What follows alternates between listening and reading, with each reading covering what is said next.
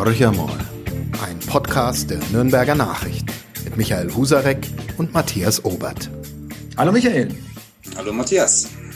Ja, wir sind wieder eine Woche nach der ÖDP, äh, haben wir heute die Grünen hier, aber aus ganz anderen Gründen, wie man vielleicht glauben könnte. Wir wollen nicht mit äh, unserer Gesprächspartnerin darüber reden, äh, warum die ÖDP sich als die besseren Grünen findet oder vielleicht später dann auch doch.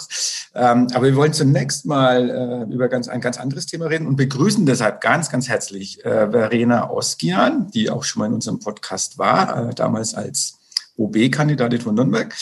Und Verena Oskian ist nicht nur äh, ein Mitglied des Landtags, sondern auch die wissenschaftspolitische Sprecherin der Landtagsfraktion der Grünen. Das wusste ich, muss ich ganz ehrlich sagen, bis heute Vormittag nicht. Ähm, aber habe ich mir angelesen und in diesem Zusammenhang haben sie sich natürlich auch geäußert zu dem Zukunftsmuseum. Und das Zukunftsmuseum hat ja jetzt mal in den letzten Tagen wieder ein bisschen für Schlagzeilen gesorgt, vielleicht aus ganz anderen Gründen wie wir uns das, äh, wie die Nürnberger sich das vielleicht gewünscht hätten. Ja, äh, Michael Husarek, vielleicht fängst du an, weil du hast äh, gleich auch mal einen Kommentar dazu geschrieben. Was ist, was ist los mit dem Zukunftsmuseum?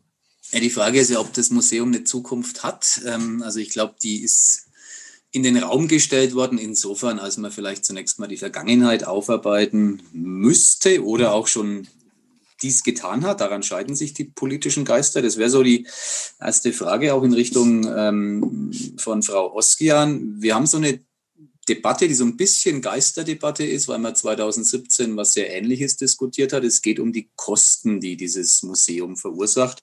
Ich sage es mal auf gut Deutsch, ähm, das kostet sau viel.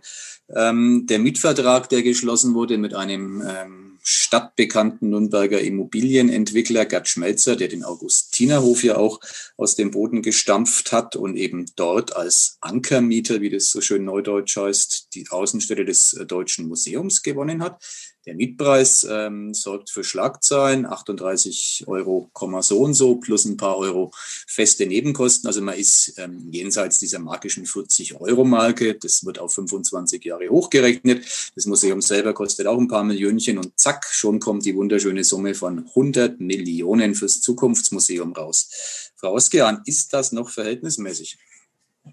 Die Frage, ob das noch verhältnismäßig ist, äh, ist schwierig zu klären. Wir haben das Thema im Landtag seit 2015 verfolgt, als erste Ankündigungen kamen, ein Zukunftsmuseum kommt nach Nürnberg. Damals war die Rede von acht Millionen Anschubfinanzierung. Der Rest sollte das Deutsche Museum selber aufbringen. Das wurden dann mehr und mehr. Es wurden verschiedene Standorte hin und her gewendet. Wir haben dort immer eindringlich Informationen angefragt mit Anfragen, mit Berichtsanträgen, waren aber meistens äh, in der Situation, dass die Antworten kamen, nachdem zwei Tage vorher schon eine Pressekonferenz ähm, gegeben wurde, wo im Prinzip, also ja, äh, die Presse vom Landtag informiert wurde, was an der Stelle schon auch ein bisschen schwierig ist, wenn man zum einen die Fachaufsicht hat, zum anderen der Haushaltssouverän ist. Sei es dahingestellt, das Projekt als solches haben wir natürlich immer unterstützt, weil das Konzept ist gut. Also Nürnberg kann in dem Portfolio äh, der Museen sowas vertragen und äh, eine gute Sache sollte man mal unterstützen. Und jetzt kommt aber das große Aber. Man sollte natürlich auch immer drauf schauen, ist es verhältnismäßig, denn am Schluss kam eine Summe raus von 100 Millionen, die hauptsächlich in der Anschubfinanzierung und Mietzahlungen fließen sollte. Und das bedeutet, nach 25 Jahren ist unklar, was mit dem Museum passiert, also wie es dann weitergeht und das Geld ist erstmal weg. Und das ist schon mal sehr ungewöhnlich bei solchen Vorhaben, wo normalerweise in, ich sage jetzt mal, äh, längeren äh, Zeiträumen gedacht wird. Das haben wir im Landtag immer wieder aufgeworfen. Wir haben teilweise auch Antworten dazu bekommen. Wir haben da jetzt natürlich das sehr begrüßt, also dass das Thema nochmal aufgerollt wird, gerade bevor das Zukunftsmuseum eröffnet. Denn es geht vor allem darum, also dass ein solches Projekt dann auch also unbefleckt an den Start gehen kann und dass die Fragen, die tatsächlich noch offen sind, wie ist die Entscheidungsfindung gelaufen, wie haben sich diese Kostensteigerungen tatsächlich entwickelt, dass das nochmal aufgeklärt wird und das unterstützen wir vollumfänglich. Natürlich auch, wenn es darum geht, also welche personellen Verflechtungen waren im Spiel, die ich jetzt gar nicht bewerten will, denn es geht vor allem darum, dass man sowas klar dokumentieren kann, was wie gemacht wurde. Was alles andere noch äh, davon die Rede ist von Parteispenden, ja nun, auch da muss man offenlegen, aber auch da ist es eine Sache, also wo es halt vor allem um Transparenz geht. Und dem schließen wir uns als Grüne an, dass wir da nachlegen. Ich habe am Montag erst drei Anfragen gestellt zu den Fragen, die meiner Ansicht nach noch offen ist. Und das bin ich natürlich sehr gespannt, weil die Staatsregierung hat jetzt alle Möglichkeiten, äh, die Anfragen so zu beantworten, dass tatsächlich nichts mehr offen ist. Und sollte dann äh, das wieder sehr unbefriedigend sein, dann hat man auch noch alle Möglichkeiten, hier parlamentarisch weiter ähm, nachzulegen. Wir haben auch gefordert, den obersten Rechnungshof einzuschalten. Der ist mittlerweile tätig geworden und hat da entsprechend auch äh, Untersuchungen äh, begonnen. Und das ist natürlich, wenn es um die Miethöhe geht und äh, wenn es darum geht, also ist ein Vertrag in der äh, in dem komplizierten Konstrukt äh, wie das Deutsche Museum als Anstalt öffentlichen Rechts eigentlich unabhängig, aber oh Wunder, zahlen tut dann alles doch wieder der Freistaat beziehungsweise der Bund. Wie in diesem Konstrukt eigentlich Verträge sauber abzuschließen ist, da ist, glaube ich, der oberste Rechnungshof die richtige Stelle, um das zu klären. Und alles weitere, wie es dann weitergeht mit Untersuchungsausschüssen, die von also anderen Fraktionen gefordert würden, würden wir jetzt nicht auf die lange Bank legen, aber auch nicht ad hoc entscheiden. Denn man muss ganz ehrlich sein, ein Untersuchungsausschuss ist wirklich das schärfste Schwert, wo wir haben parlamentarisch. Und mir ist auch ähm, kein Fall bekannt, wo das innerhalb von zwei Tagen entschieden wurde. Insofern, also wir sind an dem Thema dran und ich habe natürlich ein sehr, sehr großes Interesse, also dass wir das ganze Projekt mal sauber kriegen. Denn äh, ich sage mal, rückabwickeln will es kein Mensch. Es ist für Nürnberg mit Sicherheit eine Aufwertung. Aber es geht vor allem darum, zum einen, äh, das wirklich mal transparent zu ziehen und auch zu klären, also wie geht es denn zum Beispiel in 25 Jahren weiter? Und da hätte ich auch gerne eine Marschrichtung gehört. 25 Jahren, da sind wir leider noch nicht in der Lage, ähm, so weit vorauszublicken. Aber ich zumindest kann drei, vier Jahre zurückblicken. Ich war mal auf einer Pressekonferenz ähm, im Vorfeld dieses ähm, Zukunftsmuseum.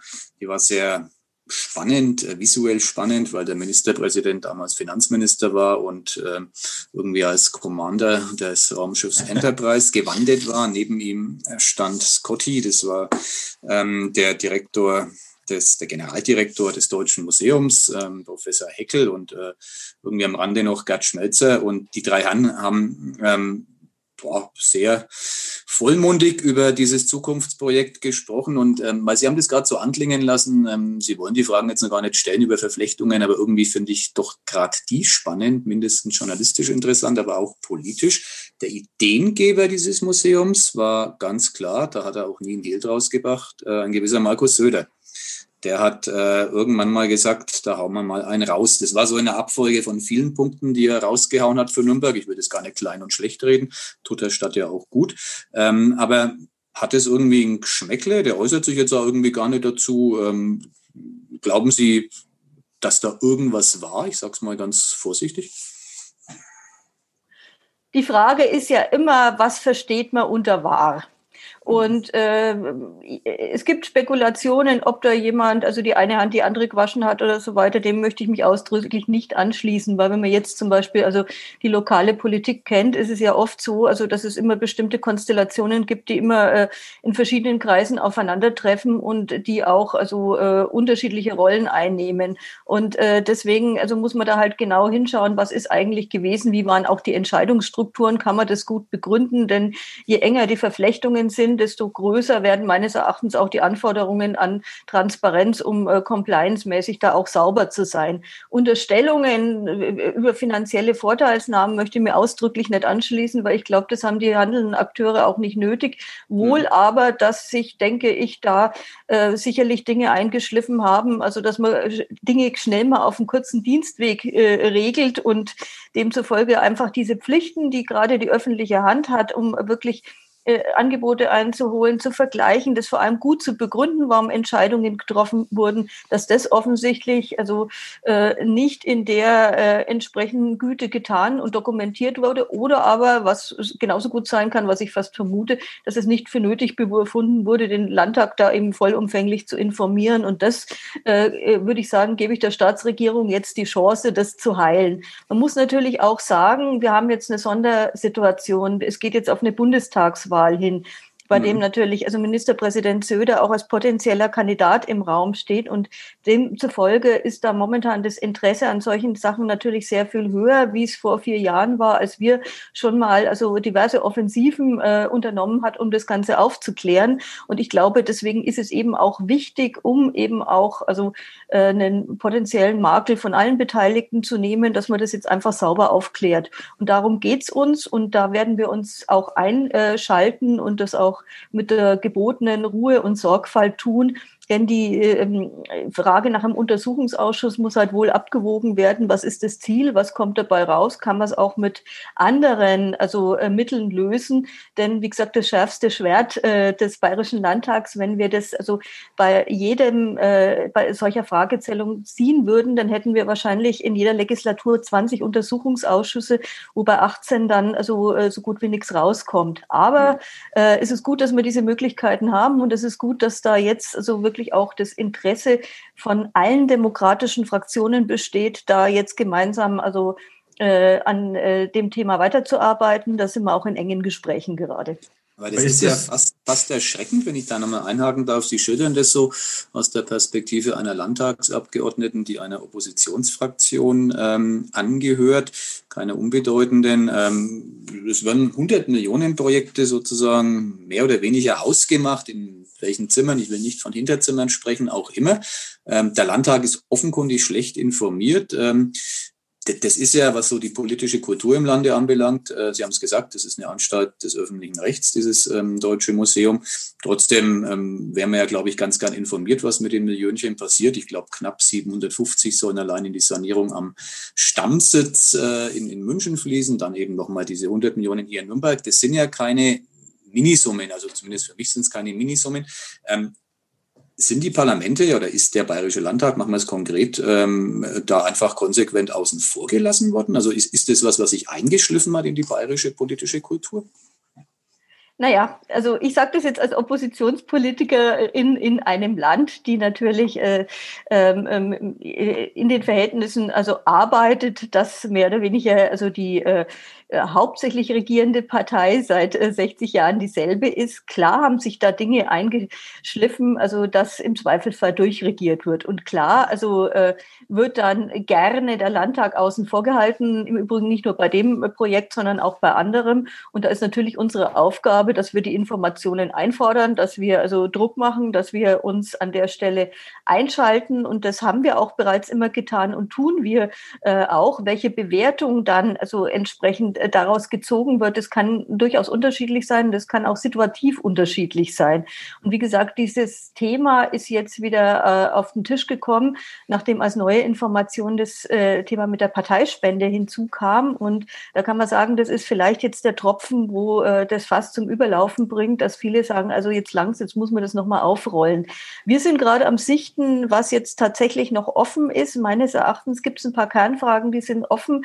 Es ist aber äh, schon so, dass wir auch im Nachgang nach unseren Debatten 2017 da nochmal schon einiges an Informationen also erhalten haben, wo man sagen muss, also es wurde da auf großen öffentlichen Druck versucht, das Informationsdefizit zu heilen. Wir sind gerade dran, dass in Zukunft das wirklich im Vorfeld auch passiert. Und äh, das Thema Deutsches Museum, das haben Sie, äh, Herr Husarek, dankenswerterweise angesprochen, ist ja noch ein viel größeres. Also mhm. monetär gesehen ist das was, also mit den äh, Sanierung des Deutschen Museums in München äh, schon seit Jahren am Laufen ist, eigentlich der größere Klopper. Also mhm. ob hier in Nürnberg überhaupt, also sage ich mal, also finanziell also äh, das Problem ist und nicht Dinge wie, wie Vertragsabschluss, Laufzeit, das müssen wir nämlich auch nochmal klären. Das mit der Miete möchte ich im Moment, also die Miethöhe selber gar nicht bewerten. Also das ist mhm. wirklich eine Geschichte, da kann der OAH vielleicht mehr dazu sagen. Aber dass zum Beispiel also die ganze Verfasstheit des Deutschen Museums, also äh, die Kontrollmöglichkeiten so ab absurd macht. Sprich, eigentlich hat ähm, der Freistaat nur die Rechtsaufsicht, mhm. ist aber zusammen mit dem Bund der Hauptgeldgeber. Das Deutsche Museum hat gerade, was die Außenstelle in München passiert, äh, über Jahre hinweg also große Misswirtschaft also betrieben. Da wurden dann auch durch die Staatsregierung, durch den Landtag regelmäßig Controlling-Berichte angefordert. externes Controlling aufgesetzt und, und, um, um da zig Bypässe zu bauen, um äh, sozusagen das Ganze also wieder auf die Bahn äh, zu äh, bringen. Und äh, wenn das jetzt ein staatliches Haus gewesen wäre, dann wäre es echt viel einfacher gewesen, weil da hätte man da in ziemlich kurzer Frist das heilen können.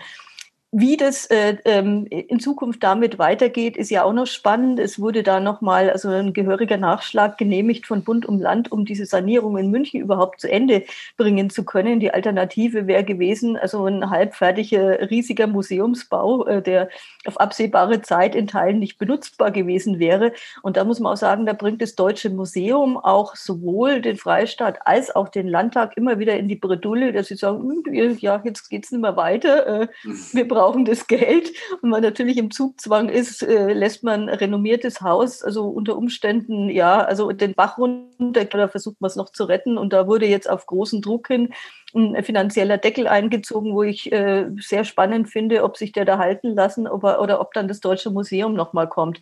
Eigentlich müsste man drüber nachdenken, aus meiner Sicht, auch wenn das juristisch extrem äh, spannend sein würde, ob man äh, das Deutsche Museum angesichts dessen, wie das alles läuft, nicht wirklich verstaatlicht. Und ähm, ich kann unter den Gesichtspunkten, und das ist auch immer wieder angeklungen in Debatten, sogar nachvollziehen, warum es Überlegungen gab, zum Beispiel in Nürnberg, also der Freistaat äh, ähm, hätte theoretisch bauen können, wäre juristisch schwierig gewesen, was äh, im Prinzip äh, das Deutsche Museum das betreibt.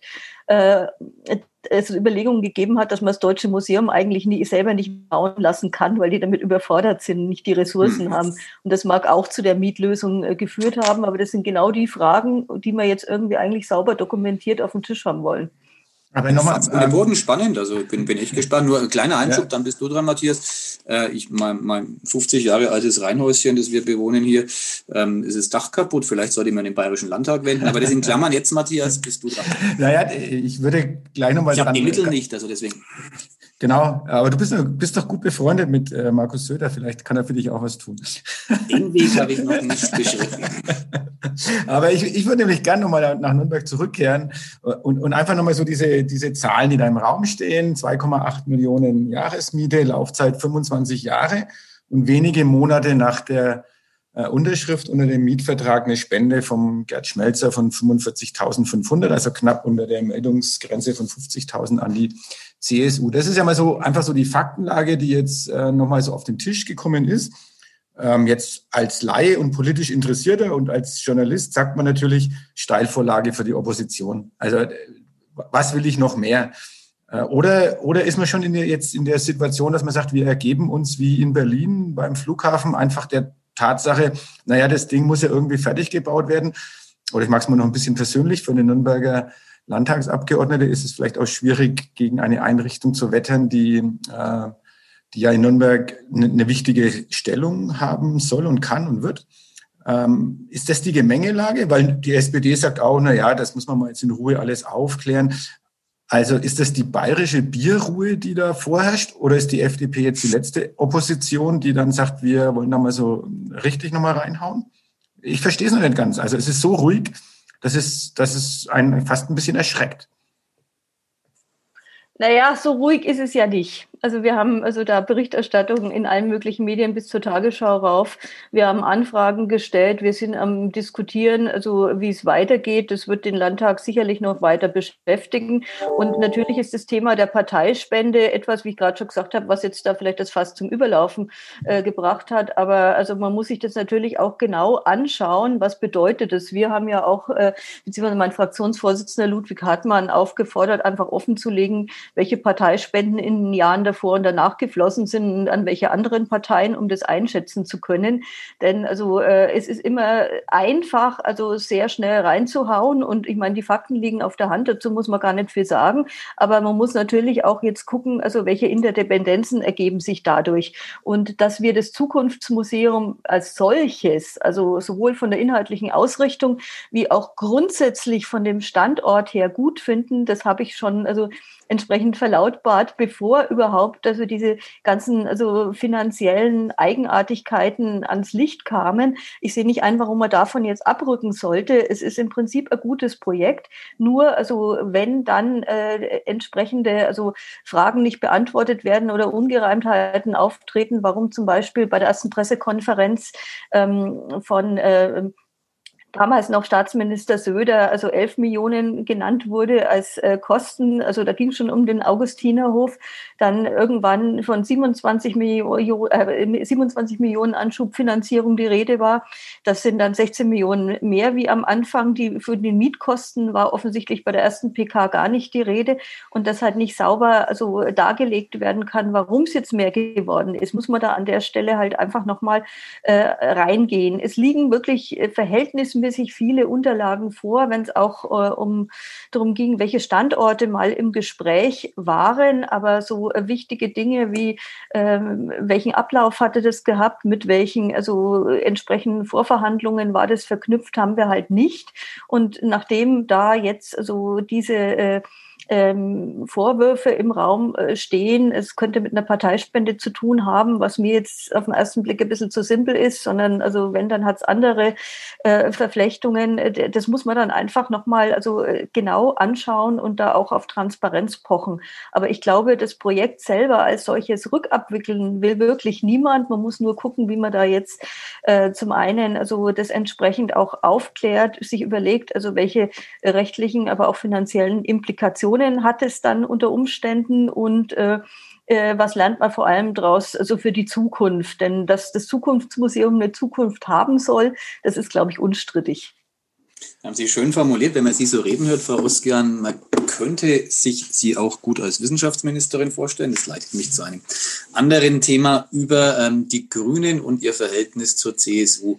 Hat jetzt mit dem Zukunftsmuseum vielleicht nur am Rande zu tun, vielleicht aber auch nicht. Man, man kann so generell feststellen, dass so eine Prise Harmonie ähm, in die grünen Reden eingetröpfelt ist, wenn es um die CSU geht. Also sind das so die Vorboten einer schwarz-grünen ähm, Freundschaft, die sich übers Land legt, von Berlin aus und dann irgendwann 23 vielleicht auch den Freistaat erreicht. Also würden Sie das bestätigen? Viele Kommentatoren in den letzten Wochen und Monaten stellen das immer fest, dass geht es meistens um Corona, die Schärfe der Kritik nicht mehr, ich sage es mal so, früher war das anders, ähm, aus den Reihen der Grünen kommt, sondern eben aus anderen Oppositionsparteien heraus und Grün und Schwarz eigentlich irgendwie sich ganz nett finden. Ja, äh, es gibt einzelne Schwarze, die ich ganz nett finde, möchte ich mal sagen. Ansonsten würde ich zu dem Punkt sagen, schön wär's. Nein, es ist tatsächlich so, wir sind die Oppositionsführer. Wir haben da eine ganz besondere Rolle und wir haben diametrale Unterschiede zwischen der Politik der CSU und der Grünen und die kommen auch immer wieder zutage. Zuletzt, wenn man sich zum Beispiel anschaut, das Klimaschutzgesetz, das die CSU auch durch den Landtag gedrückt hat, obwohl eine Expertenanhörung, die wir kurz vorher noch in Auftrag gegeben haben im Landtag, alle Experten Und Experten mehr oder weniger klar gesagt haben, es reicht hin und vorne nicht aus. Wir brauchen da echte Bemühungen. Wir haben uns da also nach wie vor als Ziel gesetzt, also dass wir eine ökologische Transformation der Wirtschaft wollen. Das sind alles Dinge, da zieht die CSU in eine komplett andere Richtung. Äh, auch wenn wir jetzt anschauen, der kommende Haushalt, da ist von Klimaschutz kaum die Rede. Wir wollen eine Klimamilliarde. Das sind Diskussionen, die führen wir und die müssen wir führen. Wir hatten allerdings auch ein ganz besonderes Jahr hinter uns, denn noch Ende 2000 2019 war für mich zum Beispiel also eine globale Pandemie eine abstrakte Gefahr, wo man natürlich immer wieder so drüber sich auch äh, ausgetauscht hat, auch im Wissenschaftsbereich, dass es dann aber so einschlägt und vor allem also also mit äh, der Wirkung, dass wir zehn Monate später uns im Prinzip wieder in einem Lockdown äh, befinden, wie im März schon mal. Das hat man wirklich nicht kommen sehen. Und da haben wir jetzt tatsächlich aus meiner Sicht und auch aus Sicht der Grünen äh, Fraktion eine besondere Aufgabe, dass wir einen konstruktiv-kritischen Kurs fahren. Konstruktiv deshalb, weil es geht jetzt vor allem um gesellschaftlichen Zusammenhalt. Es wäre leicht, fundamental Opposition äh, zu machen. Ich habe äh, zehn Punkte, die ich kritisiere momentan in der Corona-Politik der Staatsregierung, beginnend damit, dass in meinem Fachbereich Präsenzprüfungen an Hochschulen in Bayern durchgeführt werden. In anderen Bundesländern wäre das undenkbar. Also wo ich sagen muss, mit Söder als obersten Corona-Bekämpfer geht es nicht so ganz einher. Auch die mhm. Zahlen also sind hier also weit davon entfernt, dass wir das beste Bundesland sind und, und, und.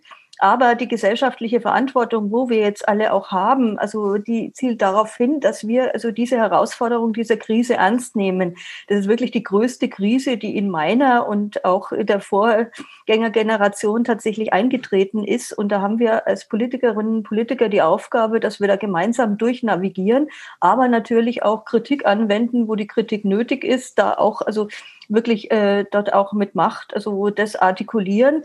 Aber diese Gratwanderung ist keine einfache und ich empfinde da manche anderen Oppositionsparteien auch als ziemlich fahrlässig.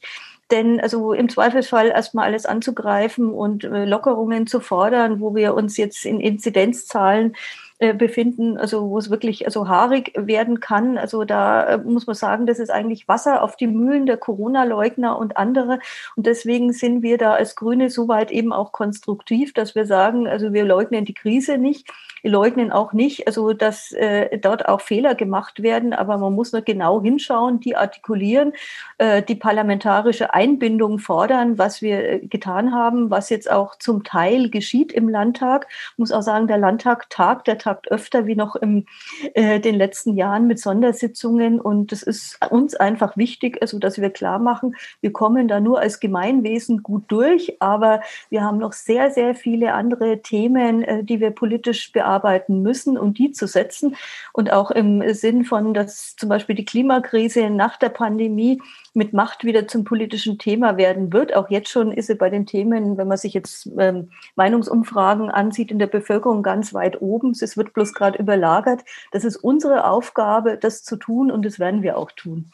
Aber Frau Oskian, äh, unser aller politischer Chef Markus Söder äh, tagt mit äh, seinesgleichen und der Kanzlerin in Berlin. Dort werden die eigentlichen Beschlüsse gefasst. Lassen wir mal die Frage weg, inwieweit das äh, im Sinne des ähm, demokratischen Prozesses sei. Dann tagt ein bayerisches Kabinett, das sozusagen die Beschlüsse auf das eigene Bundesland, in unserem Fall den Freistaat, herunterbricht. Und neuerdings, so muss man sagen, Sie haben das gerade auch richtig formuliert, wird dann nochmal der Landtag sozusagen ähm, von Söders Gnaden einberufen und darf auch nochmal drüber reden. Aber Sie wissen ja genauso gut wie ich, dass äh, äh, diese Beschlüsse des Landtags ähm, natürlich nie in Gefahr stehen aufgrund der doch sattelfesten, stabilen Mehrheit von CSU und Freie Wähler.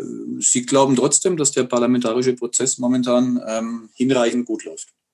Ja, ich sage bewusst, äh, der parlamentarische Prozess läuft hinreichend gut. Er könnte besser laufen. Wir haben auch Sondersitzungen gefordert, also äh, dass die künftig vor der MPK äh, sein werden. Auch das werden wir einfordern. Wir haben auch als Grüne über 300 Anträge gestellt im Bayerischen Landtag, um sozusagen proaktiv auf Landesebene an den Dingen zu arbeiten. Manche davon wurden auch übernommen und in anderen Bereichen, also wurde da unsere Vorschläge aufgegriffen. Zuletzt also zum Beispiel das Click und Collect jetzt auch bei Bibliotheken also möglich sein soll, dass zum Beispiel also auch äh, feste Betreuungspartnerschaften äh, zwischen Familien eingegeben werden äh, können in der Kinderbetreuung. Also da könnte man einiges nennen. Äh, es gibt viele Dinge, die haben wir auf Landesebene in der Hand und da sind wir auch also dran, entsprechend also die Staatsregierung voranzutreiben. Ich finde es sehr bezeichnend, dass zum Beispiel also das Thema Künstlerhilfen immer wieder aufs Neue aufs Tablett gebracht werden muss, weil die sind ja jetzt ausgelaufen zum Jahresanfang. Da war kein Nachfolgeprogramm. Äh, die Staatsregierung ähm, war da offensichtlich also nicht bereit, da also äh, im Prinzip proaktiv äh, die entsprechend zu verlängern. Das sind Dinge, die müssen wir als Opposition immer einfordern. Das tun wir. Wir haben vor Weihnachten eine Anhörung im Kulturausschuss gefordert. Das hat die CSU einfach abgelehnt. Dann haben wir zusammen mit der FDP und der SPD eine eigene Anhörung gemacht und da eben auch ganz konkrete Forderungen formuliert. Und äh, klar ist Oppositionsarbeit zum einen, also da immer äh, Krach zu schlagen und äh, Vorschläge einzubringen, um sozusagen die Regierung ein Stück weit in die richtige Richtung zu treiben. Und das machen wir gerade. Man muss aber dazu auch sagen, diese Minister- und Ministerpräsidentinnenkonferenz aus Bund und Ländern hat jetzt, und das finde ich durchaus richtig, die Aufgabe, auch äh, bundesweit also eine Einheitlichkeit in die Strategie reinzubringen. Und das ist allein also aufgrund äh, unserer Verfasstheit natürlich etwas, was äh, die Landesparlamente ein Stück weit nachhinken lässt. Aber es ist auch etwas, was äh, sich im Zuge einer gewissen einheitlichen Strategie wahrscheinlich wen schlecht anders lösen lässt. Und da sind wir auch mit den grün regierten Ländern drin vertreten und sind da auch in enger Abstimmung, also was äh, entsprechende Forderungen betrifft. Also das heißt, ähm, ich bedauere es, dass äh, Söder die Landesparlamente nicht im Vorfeld also besser informiert. Aber ähm, es ist ein Stück weit eben auch die Arbeitsteilung an der Stelle zwischen also Bundesregierung, Bundestag, die ja da auch also sehr aktiv sind und die Rolle, also die ähm, die Länder in der föderalen Struktur haben. Das heißt, also wir haben schon auch Spielraum, aber natürlich ist es das Informationsgebaren, also der CSU-freien Wähler Staatsregierung nicht so, wie wir uns das wünschen würden. Wir haben Corona-Transparenzgesetz eingebracht. Wir fordern auf Bundesebene einen Pandemierat und an den äh, Stellen werden wir nicht locker lassen, also da äh, das entsprechend auch einzufordern. Lassen Sie uns mal äh, nach Nürnberg vielleicht noch äh, kurz zurückkehren. Ähm, ja, da hätten Sie ja im Frühjahr, waren Sie Oberbürgermeisterkandidatin der Grünen. Ähm, dann wurde es zum ersten Mal oder zum zweiten Mal in der Geschichte, Stadtgeschichte Nürnbergs nach dem Krieg ein CSU-Oberbürgermeister und die Grünen hätten ja mitregieren können. Also auch da wäre vorhin schon mal angesprochen auf Landesebene, Bundesebene die Annäherung. Aber in Nürnberg hat man sich dann entschieden, aus diesem möglichen Bündnis auszusteigen. Hat Ihnen das ähm, Freude bereitet oder waren Sie eher jemand, die gesagt hätte, ja, jetzt äh, hätten wir die Chance, hier in Nürnberg deutlich mehr zu bewegen in Richtung grüner Ziele und das ist eine verpasste Chance? Ich glaube, so kann man es nicht sagen. Und es ist das beste Beispiel dafür, dass wir Grüne also Verantwortung übernehmen wollen. Äh, das wollen wir wirklich, weil es geht ja äh, um ziemlich viel. Es geht darum, schaffen wir eine ökologische Transformation, schaffen wir eine Verkehrswende, können wir unsere offene Gesellschaft erhalten. Das sind die Ziele, mit denen wir antreten in Bayern wie auch in Nürnberg. Und es hat sich eben aber auch gezeigt, also dass es eine Abwägung ist. Tatsächlich erreicht man mehr, wenn man sich in, wie in dem Fall in ein überbreites Bündnis eingereiht hätte. Oder kann man unter Umständen die Themen also klarer Sache adressieren und dann die anderen auch vor sich hintreiben, wenn man sozusagen da nicht mit reingeht.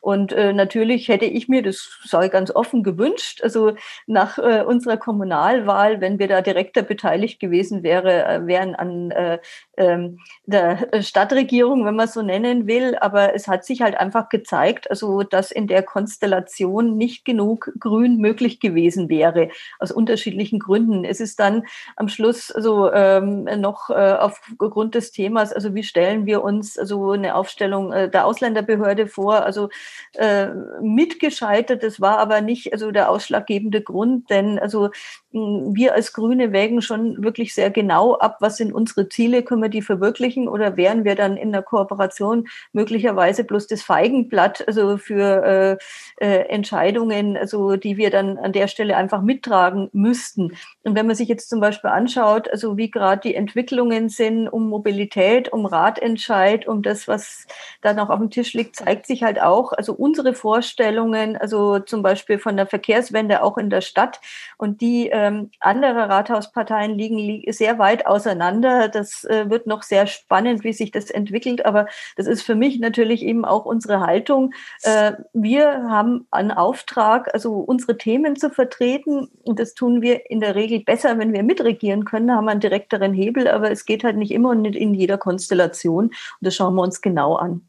Jetzt noch eine Frage dazu. Sie waren ja damals, äh, Matthias Obert hat es gesagt, eine die Kandidatin und es gab zwei Kandidaten, äh, die nennenswerte Chancen hatten und in der Stichwahl waren es dann äh, SPD und CSU-Vertreter. Jetzt ist es der Markus König seit roundabout zehn Monaten gewählt, ähm, im Amt tatsächlich erst seit Mai. Ähm, auf jeden Fall Zeit genug, um eine Bilanz zu ziehen. Sie haben sich damals im Wahlkampf gut kennengelernt. wie würden Sie die Amtsführung des neuen Oberbürgermeisters ähm, jetzt einstufen? Ja, also es ist schwierig jetzt da eine Bilanz zu ziehen, weil ich glaube, also äh, Markus König geht es wie uns im Landtag, wie allen. Also das war schon ein sehr besonderes Jahr. Also wo viele Dinge auch also ähm, jetzt nicht selbst gesteuert waren, sondern wo es also viel drauf äh, gab zu reagieren. Ich glaube, für uns war alle die das Thema Kulturhauptstadt äh, Hoffnungsträger. Es hat jetzt in Nürnberg nicht äh, geklappt. Corona hat die Finanzen verhagelt und und und. Das heißt, da muss man schon mal also sagen, das ist jetzt in gewisser Hinsicht eine Ausnahmesituation.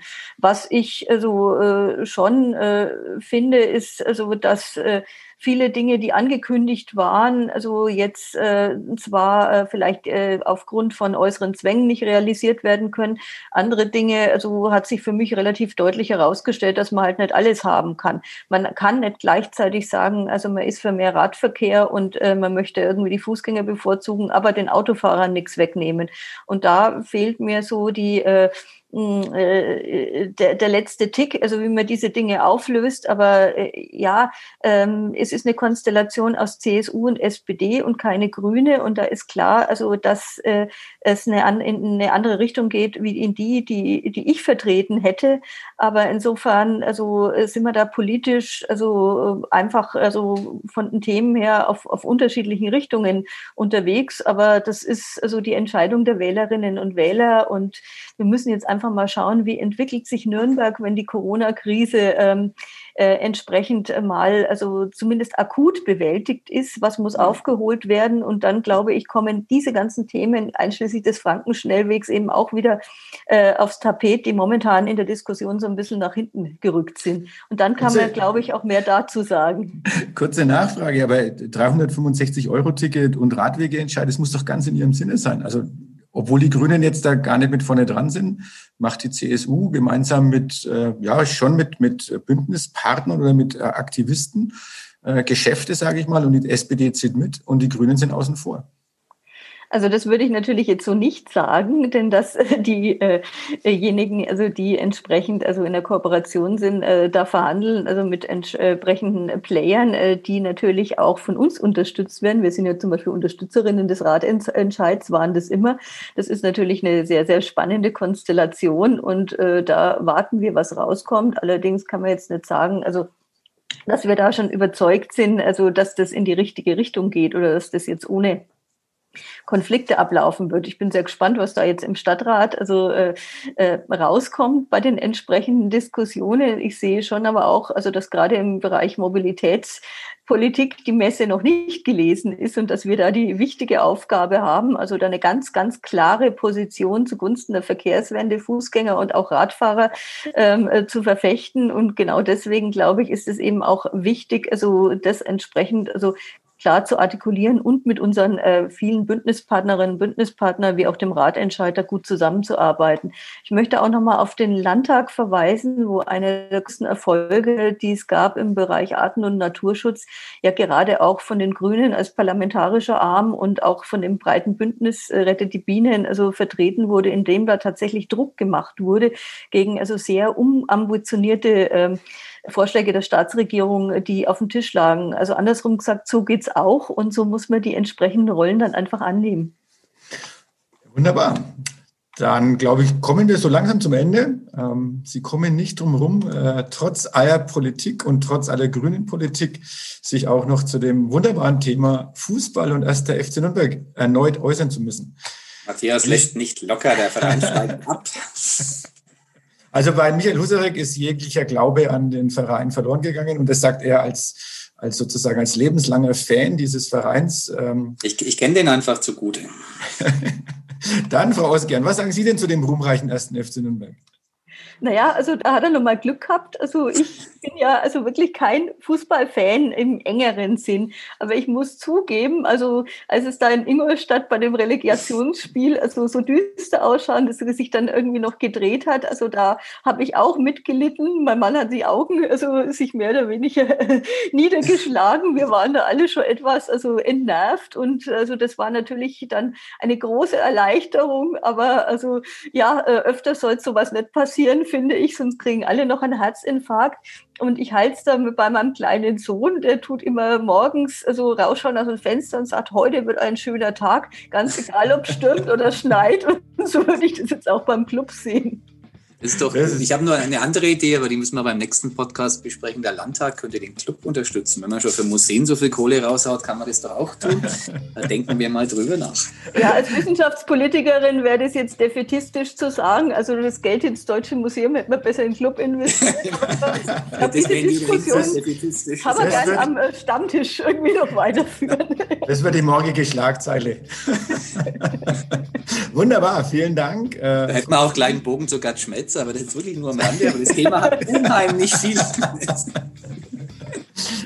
genau. Also vielen Dank nochmal, Frau Oskian. Ähm, wir hören sicherlich auch in Zukunft nochmal irgendwann voneinander das Thema. Viele Themen bleiben ja auf dem Tisch und bleiben auch spannend. Ähm, und unseren Zuhörern natürlich eine schöne Restwoche und wir hören dann nächste Woche wieder voneinander. Genau. Tschüss. Danke. Tschüss. Mehr bei uns im Netz auf nordbayern.de.